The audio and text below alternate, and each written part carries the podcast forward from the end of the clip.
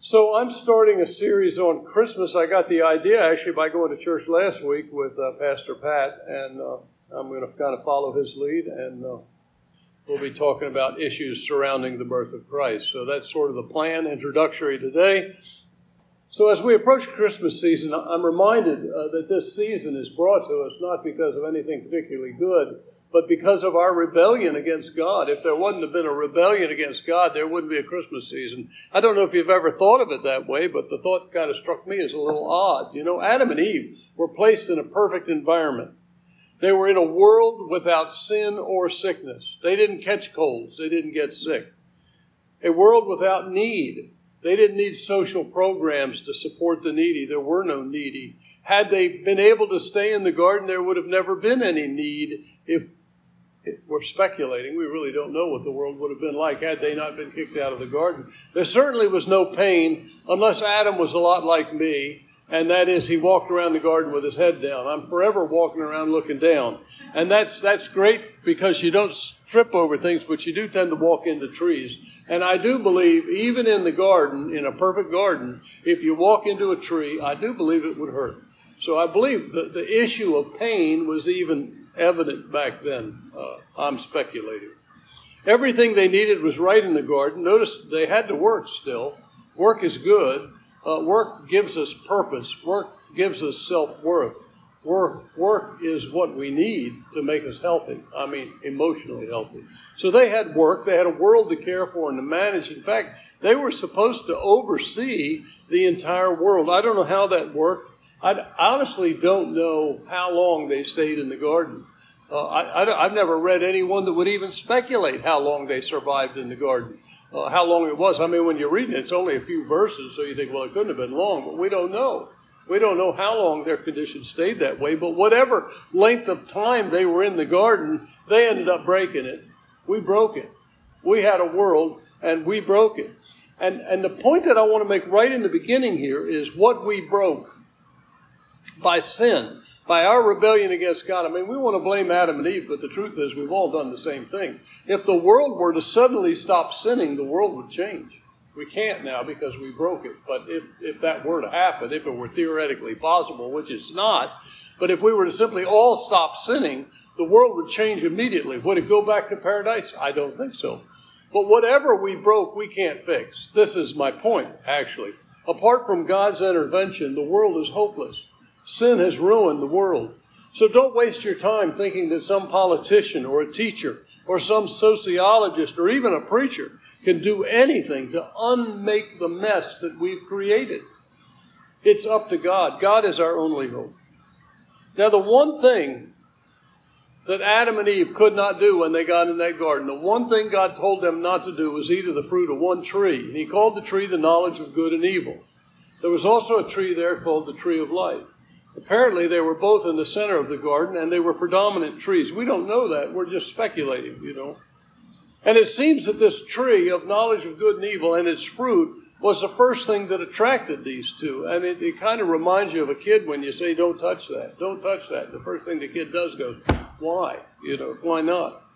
The one thing they could not do is eat of that tree. In the next sentence, we read that they're eating of the tree of the knowledge of good and evil. And this tree was a test. It was a test to see if they would obey God. And God puts these tests in front of us all the time. There's times that things will happen and something in your heart will say, don't do that. And you know you're not supposed to do it. That's a test. We need to pass one or two before we die. It was a test to see if an Adam and Eve would obey God and go their own or go their own way. And like every one of us, when they were tested, they failed. They chose rebellion over obedience. They chose to go their own way rather than follow, follow God's plan for their life. And they, reject, and they regretted it in the end. You know that. They chose Satan's lies over God's plan for their lives, and it's a shame. Now, we often try to blame God for this. We often try to look at God and say, Why do you allow wars? Why do we have COVID? Why do we have sickness? Why do we have death? Why, why are people dying? Why are these things happening in our world? And I hate to tell you, but I'm a pessimist, and our world is not getting any better. But sickness and war and death, they all happened because we turned away from God. Not because God had done something wrong. It's not His fault, it's ours. And we can't blame Him for the mess we've made. Now, when you go to Genesis chapter 3 and verse 16, you'll read the curse. I'm not going to preach on the curse, I'm going to preach on the promise. But I want you to read the curse just to remind yourself. I'm in verse 16. Unto the woman. This is after they'd fallen after Eve uh, took the first bite and Adam took the second, and God showed up and said, What is this that thou hast done? And they had this little speech that God gave because you've done this, all right? Unto the woman he said, I will greatly multiply thy pain and thy conception. In pain thou shalt bring forth children, and thy desire shall be to thy husband, and he shall rule over thee. And to Adam he said, Because thou hast hearkened unto the voice of thy wife, and hast eaten of the tree of which I commanded thee, saying, Thou shalt not eat of it, cursed is the ground for thy sake. Now that's bad when you're a farmer and a gardener, when God curses the ground. In toil shalt thou eat of it all the days of thy life. Thorns also and thistles. Now, you know that makes weeding hard. I think they had to weed all along. I think the garden grew weeds. I think weeds existed, and I think that's what tending the garden meant cut the excess growth and weed. But now they're weeding thorns and thistles. Thorns and thistles that shall bring forth unto thee, and thou shalt eat the herb of the field. And in the sweat of thy face shalt thou eat bread, till thou return unto the ground. For out of it thou wast taken, for dust thou art, and unto dust thou shalt return. That's the curse. That's the curse. It's actually the result of our sin. I don't, I don't read this, nor do I normally teach it as if God is saying all these bad things. I'm going to make all these bad things happen. I think what God is saying is because you've done this, this is the result. See, life will be easy no longer. Everything about it will be more difficult. Men and women will vie for power. Work will be impossible to enjoy, and death will be inevitable. We call that the human condition. It is the human condition, but it's the fallen human condition. And this is what prompts Christmas. You see, this is the impetus that caused God to send his son. In this curse is a promise, and you're right there at that verse. Jews and Christians alike read verse 15, and they recognize the promise of a Messiah in Genesis 3. Immediately after Adam and Eve refused to obey God in one restriction, God came and pronounced this judgment against man, the woman, and the serpent. But then I'm in 4000 BC. Now, if you try to find dates on this stuff, you're going to find a lot of disagreements. And anywhere, well, people really don't know the exact date. That's the problem. But somewhere between 3500 and 5000 BC, this promise was given. And I will put enmity. Now, that means a state of warfare, right? There will be a state of warfare, but this time God's doing it. And I will put a state of warfare between you and the woman, the serpent and the woman, and between your offspring and her offspring, right? It shall bruise thy head, and thou shalt bruise his heel. Most modern translations read crush. It will crush your head, and you will crush his heel. This war between God and evil has begun in the garden when man listened to Satan and gave Satan authority that God never intended for him to have and this battle began 4,000 years before Jesus was born. And again, that date is just a guess. This is the promise that the serpent will ultimately be defeated by the seed of the woman and has come to represent our hope. And for 6,000 years, the hope of mankind has rested in this promised seed of woman. Came to be known as the Messiah, came to be known as Christ, the one we call Jesus. Now, when you think of Christmas, I always thought the word Christmas meant a celebration of Christ. Now, not being a Catholic, I didn't know this stuff, so I'm going to share it with you just because I was curious. Now, I knew that the word Christ is Greek, comes from the Greek, the Greek word Christos. And the definition of the Greek word Christos is the anointed one. And, and when the Jews came back from Babylon, they translated their Bible into Greek because very few Jews were even speaking Hebrew by then. And they created what they call the Septuagint. The Septuagint is 70 authors. And they wrote a Greek Bible a Greek copy of the Old Testament. And in that, they translated the word, the Hebrew word for Messiah, they translated that to the word Christ. So that's where we get the word Christ is symbolic of, its reference to the Jewish Messiah. So we knew that the first half of the word Christmas is a reference to Christ, the anointed one. All right. If you think of the anointed one, then you get away from the word Christ in Christmas. But the word Mass, I always thought meant celebration, not being a Catholic. But the English word Mass comes from a Latin word, which is Missa, and of course I'm saying it wrong. But the word means to be sent. Now I didn't know this. The Latin word has been used since the 6th or 7th century to describe the Catholic celebration of the Eucharist. Now we don't use the word Eucharist, we use the word the Lord's Supper. So they describe the Mass as the way, the, the form in which they celebrate the Lord's Supper. All right, this word is used during the conclusion of the celebration when the priest or deacon says in Latin, forgive my Latin, ite missa este. All right, literally translate, go, it has been sent. It has been sent. St. Thomas Aquinas wrote in a commentary on these words and explained in his Summa Theology that from this phrase the Mass derives its name. Go, it has been sent. Masse. The deacon on festivals days dismisses the people at the end of the Mass by saying, Ite missa este. That is, Jesus has been sent. That's what Christmas means. I didn't know that. That's what the word Mass means. It has been sent. Uh, so then the word Christmas is a reminder, literally, that the anointed one has been sent. That's news to me, not being a Catholic. It's very interesting.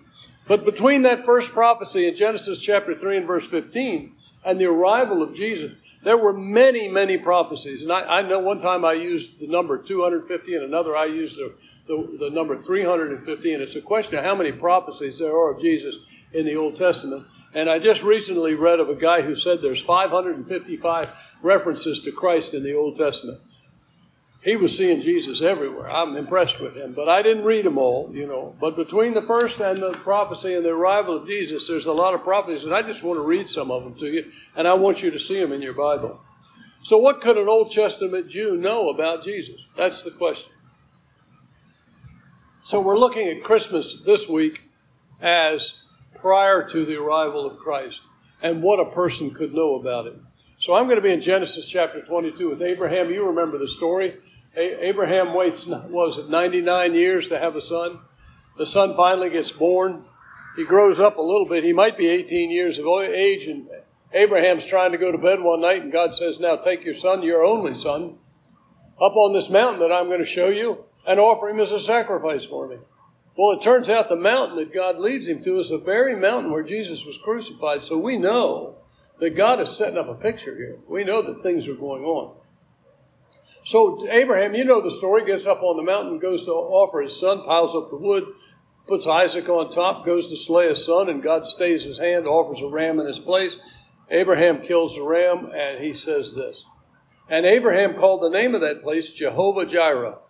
As it is said to this day, in the mount of the Lord it shall be, future tense, seen. Are you seeing that in Genesis 22 14? Abraham knew that he was creating a picture. He was acting out a play that would one day come to pass when God would actually, literally, offer his only son on the same exact spot. And the angel of the Lord called to Abraham and out of heaven a second time and said, By myself I have sworn, said the Lord, for because thou hast done this thing and hast not withheld thy son, thine only son, that in blessing I will bless thee, and in multiplying I will multiply thy seed as the stars of the heaven. I don't know how he keeps from laughing at this point. I'm 99 years old. Stars of the heaven are not in me, you know. And as the sand which is in the seashore, thy seed shall possess the gate of his enemies. But Abraham has spread between the, uh, the Arabs and the Jews, Abraham has spread over the whole earth. Now, the thing I wanted to get to is verse 18. This is the promise.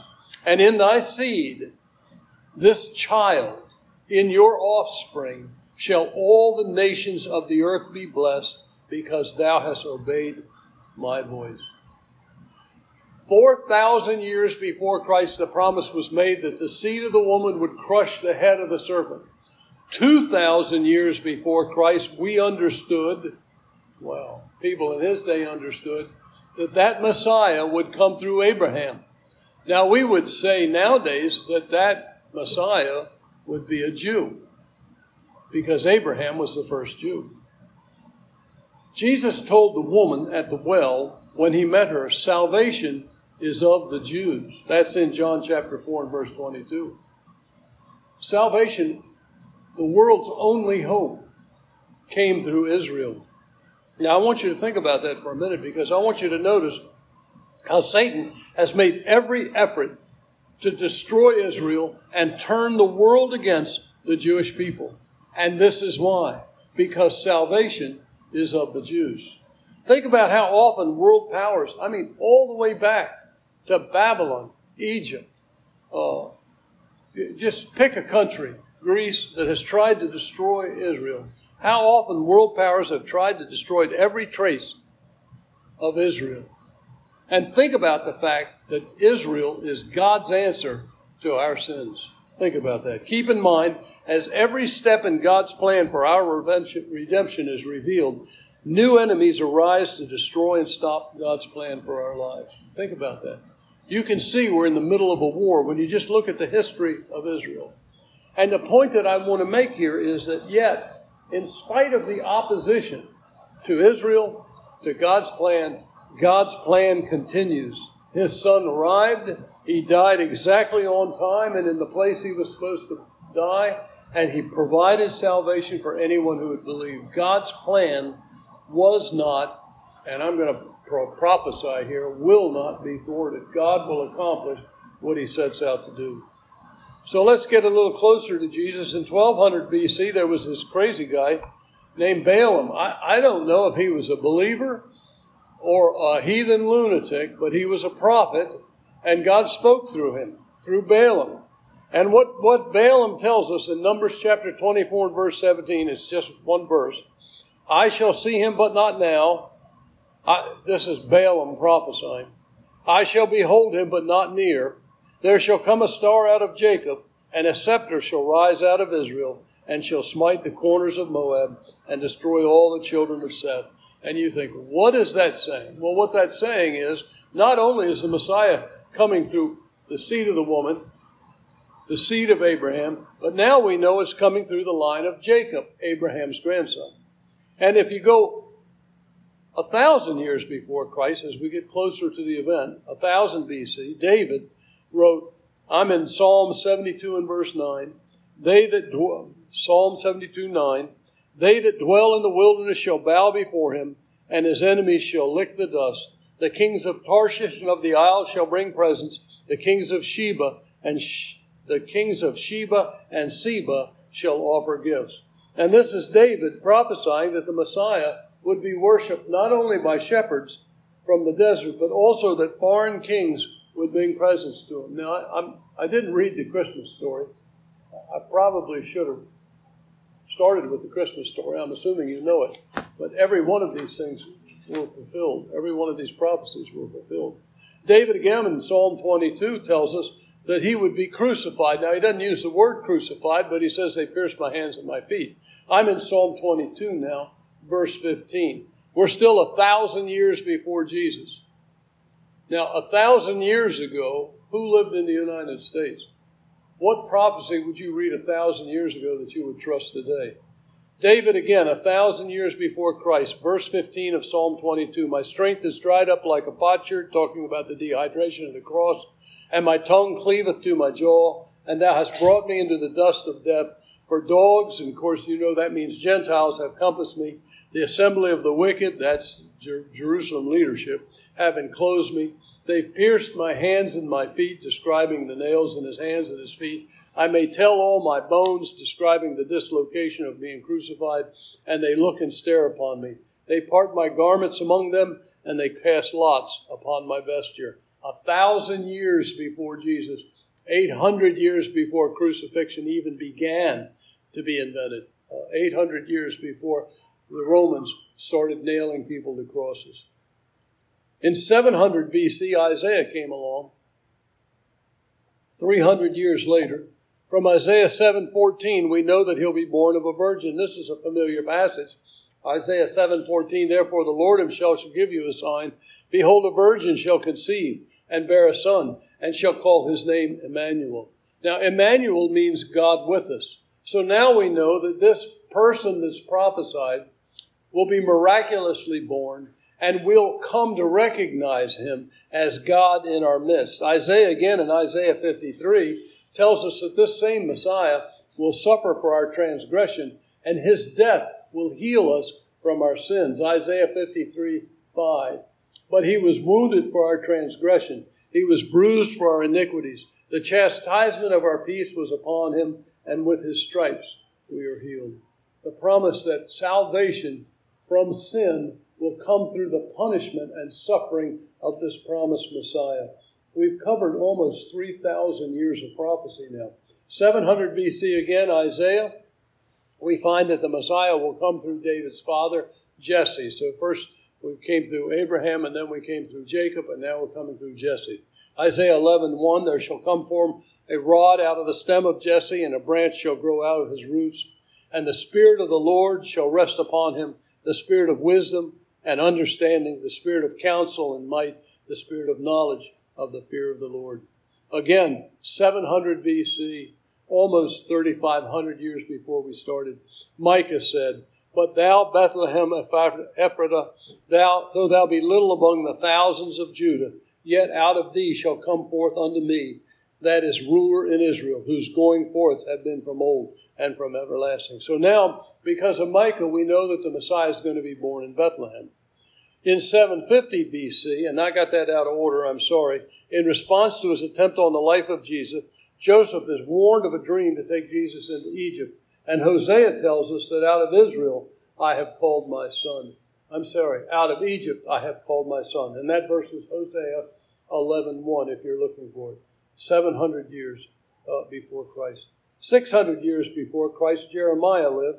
This is about them. Each time I just took their birth and their death and I picked a date in the middle, uh, an easy date in the middle. So somewhere in the middle, uh, actually, these prophecies were probably nearer to the end of their lives than the beginning of their lives, but I don't know when the exact prophecy was made.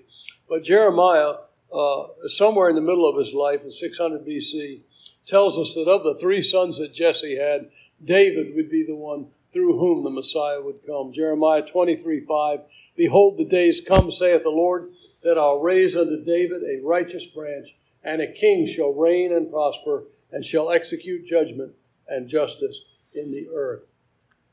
So we're following this all the way from the seed of the woman, all the way now up till David. And I'm almost done. I know you're getting tired of Scripture uh, it's, it, it can get tedious, I know. Jeremiah again, 600 BC, 600 years before Jesus was born. Where were we 600 years ago in this country? We didn't even know it was here, did we? You know, try, try to think about that. This is the name by which he will be called, Jeremiah says. Jeremiah 23 6. In his days, Judah shall be saved, and Israel shall dwell safely. And this is his name, whereby he shall be called the Lord our righteousness. So now, 600 years. Now, that word Lord I, I, in the King James is capital L, capital O, capital R, capital D. I know that's tedious, but that's, that's King James' uh, way they reference the word Jehovah. Uh, Jehovah, our righteousness. Uh, and what this says is God is going to provide righteousness for us. You see that? The only hope of our standing will be through this Christmas gift of Jesus Christ, who came, lived his life, and died in our place. The only hope of salvation. The only hope that our righteousness will get us to a point where we can stand in the presence of God is that if we trust his righteousness. And finally, Jeremiah 31 15. Jeremiah uh, tells us that when the Messiah is born, children will be slaughtered. Thus saith the Lord, a voice was heard in Ramah, lamentation and bitter weeping. Rachel weeping for her children, refused to be comforted for her children because they were not. And you know the Christmas story how uh, the king, jealous of the possibility of a new king, went and killed every newborn under the age of two years just in order to uh, hopefully slaughter this one that was prophesied to replace him, unaware of the fact that if God says it's going to be done, it's going to be done, and also unaware of the fact that God had already moved his son to safety before it even happened. Now, I, I picked up this, this uh, off the internet. A, a, guy at a, actually a Church of Christ church named David Teitelbaum, Teitelbaum, Teitelbaum. Uh, I, I don't know much about him. Uh, is that a name you're familiar with? I, have heard his name mentioned by other preachers. He, he makes this scenario for his church, and I thought I'd share it with you. Uh, he's in Texas, so the whole thing's set in Texas. If I were more creative, I'd set it in Vermont because we're in Vermont. Imagine that in Waco, Texas, ancient scrolls are uncovered which were written thousands of years ago. Some were written before the discovery of, Amer- of America by Columbus, and all were written before the American Revolution. The scrolls predict that someone in our generation will be born who is of a direct lineage to George Washington. This person would be descended from a long line of important founders of America, all of whom were known to be from Virginia. Imagine further that the scrolls reveal that that person would be born in Tarrant County, Texas, in a town of Azle. Miraculously, his mother would be a virgin at the time of his birth. Dignitaries from all other countries would mysteriously know about him and would come to worship him and present him with precious gifts, believing that he was special envoy, believing that he was a special envoy from God. In addition, try to imagine that these prophecies would also reveal that as a result of this child being born, local ruling tyrants would make an attempt to murder him. This would result in the deaths of many other innocent children whose mothers would weep over their loss. To protect this special child from tyrants, this father would take him to another country, later bringing him back. This future child would grow up to lead a religious revolution. What is the chance of that happening? Now imagine that all this came to be true in our lifetime, fulfilling the predictions of these century old scrolls, as astronomically unlikely as the creation preservation and fulfillment of these written prophecies might seem, this is a fair parallel to what we have in the ancient Hebrew scriptures in the prophecies about Jesus. Now, as I close, I want you to think, you know, I've often tried to find statisticians who will give us the probability. There, there are 12 prophecies here. I've often tried to find someone who could give me some statistical analysis of the probability that one man, one Jew, who lived at one specific time, would fulfill just these 12 of hundreds of prophecies about Jesus Christ. And when they when they do that, they, they always come up with numbers like, you know, 1 times 10 to the ninth or 1 times 10 to the 35th, and that doesn't mean anything to me. Just 10 with a bunch of zeros after it just darn unlikely is what it is. It's impossible. It's impossible except for God, where all things are possible. Now, if you would turn in your Bibles to Ephesians chapter 1, there's a verse there I want you to see as it relates to this.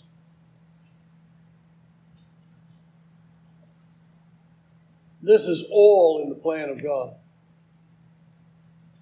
God, and I, I don't pretend to understand God even a little bit. And if I start trying to understand God even a little bit, I get confused. So don't think I have any concept of what I'm talking about. But even more astounding than these 12 prophecies, just hand selected out of easily a hundred, these 12 prophecies, as unlikely as it is, and incredible as it is, that God prophesied all these things as much as 4,000 years before Christ.